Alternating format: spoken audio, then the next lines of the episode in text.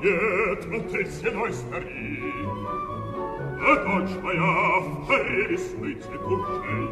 Так что же, друг, уже любовь для стариков заказана, и ею должна лишь только юность наслаждаться.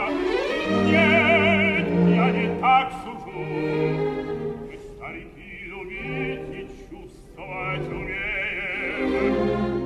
Опере Чайковского «Мазепа» появляется в тот момент, когда он уже в общем по тем представлениям глубокий старик и накануне Полтавской битвы, которая стала такой трагической кульминацией в его жизни. Но что было до этого, остается за кадром. Ну, во-первых, он не был стариком. Ну как же, ему было за 60, кажется? Ему было под 60.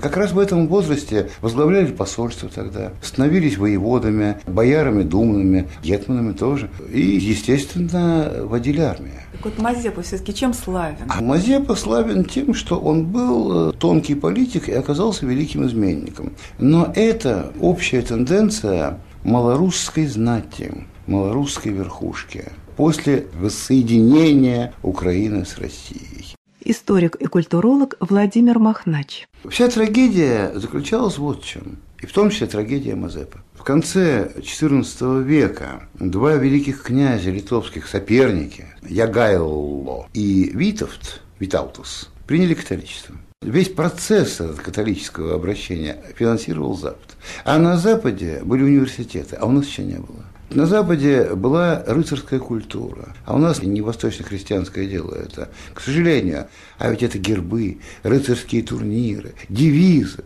Так красиво. Вот если мы вернемся к юности Да. Мазепу, он И ведь он- воспитывался в этой традиции. Конечно, потому что все воспитывались в этой традиции. Дело в том, что молодые люди, в частности, кстати, Гетман Богдан Зиновий Хмельницкий, притворно принимали католичество, заканчивали иезуитский коллегиум, а то и университет где-нибудь в Болонье. А потом возвращались, каялись и восстанавливались православие. Поэтому, когда, борясь с унией, то есть с подчинением православных уже Западной Руси, Украины, папе римскому, киевские интеллектуалы создали сначала училище, затем быстро коллегию, потом она станет Киевской академией, вот где учились-то, это первый русский университет. Открыли православный университет, но с преподаванием на латыни, потому что мы безнадежно отстали от Запада. Теперь понятно, Могли. почему Мазепа так хорошо говорил по латыни. По латыни, потому что они учился все по латыни. учились по латыни. Мазепа еще на каких языках говорил? По-польски, безусловно, сносно по-татарски. Ну, это очень хороший европейский уровень. Студент старшего класса коллегиума, он назывался богослов.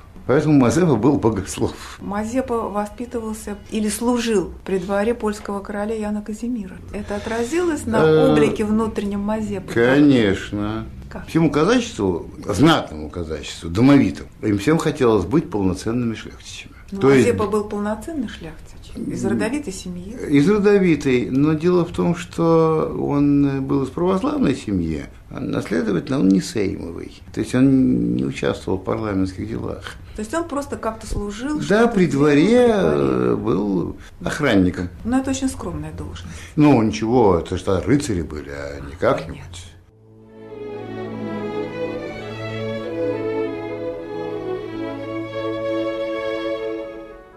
И все-таки оставаться в такой должности, разумеется, Мазепа не намеревался.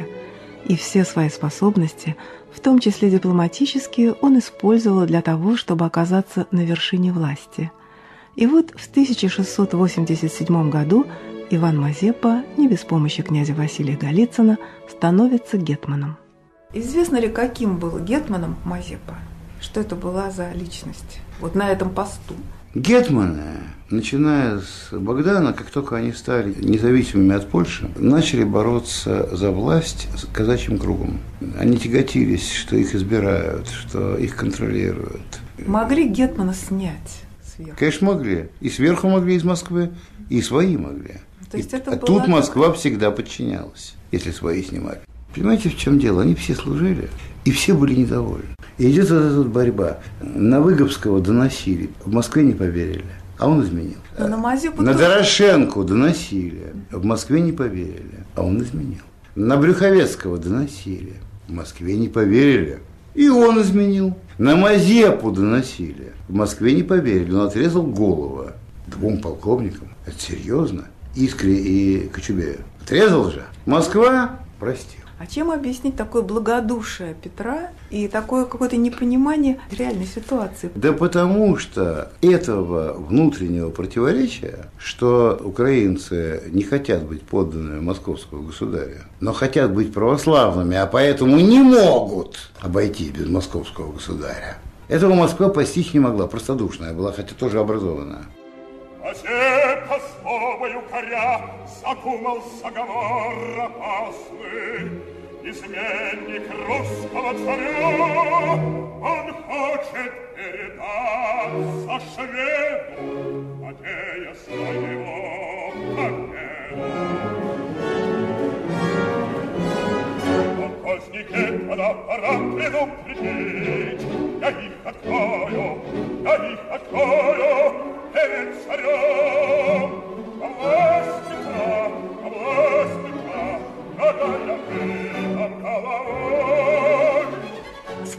доносом на Мазепу Кочубей мстит за поруганную честь дочери и пытается предотвратить заговор против Петра I. Так происходит в опере Чайковского, но чем руководствовался реальный человек – полковник Василий Кочубей. Кочубей писал донос вдвоем с равным ему по положению полковником Искрой. А тот чем был заинтересован, интересно знать. Вот. А полковник, как мы сказали, это губернатор. Значит, был заговор знати против Гетмана. Это обычная ситуация в Малороссии. Постоянные заговоры знати против Гетмана. Наверное, Петр Первый уже просто привык к этим доносам и просто не реагировал. Э, возможно, потому что они начались при Алексее Михайловиче, да. Кочубей в опере, как и исторический прототип, закончил свои дни на плахе, а Мазепа в очередной раз вышел сухим из воды, продолжая вынашивать честолюбивые планы. Благое время приспело, ай великой близок час, близок час. Без милой вольности и славы склоняет молодовы главы под покровительством Варшавы под самовластием Москвы. Но независимой державой крайне быть уже пора, и знамя вольности кровавой я поднимаю на Петра. Готово все в переговорах со мною оба короля. И скоро в смуту странных спорах быть может трон воздвигну я. Он отрабатывал идею украинизма и едва ли не первым в истории это делал. То есть вы считаете, что Гетман Мазепа хотел сделать Украину автономной, отдельной страной да. и возглавлять это государство? Да, И в этом причина его измены? Конечно. И именно поэтому он надеялся на Карла. Потому что Карл совсем чужой, он протестант. Кроме того, в ситуации Северной войны поляки союзники Петра. А вот шведы, протестантское государство, они вообще никогда здесь не были, они здесь ничего не искали.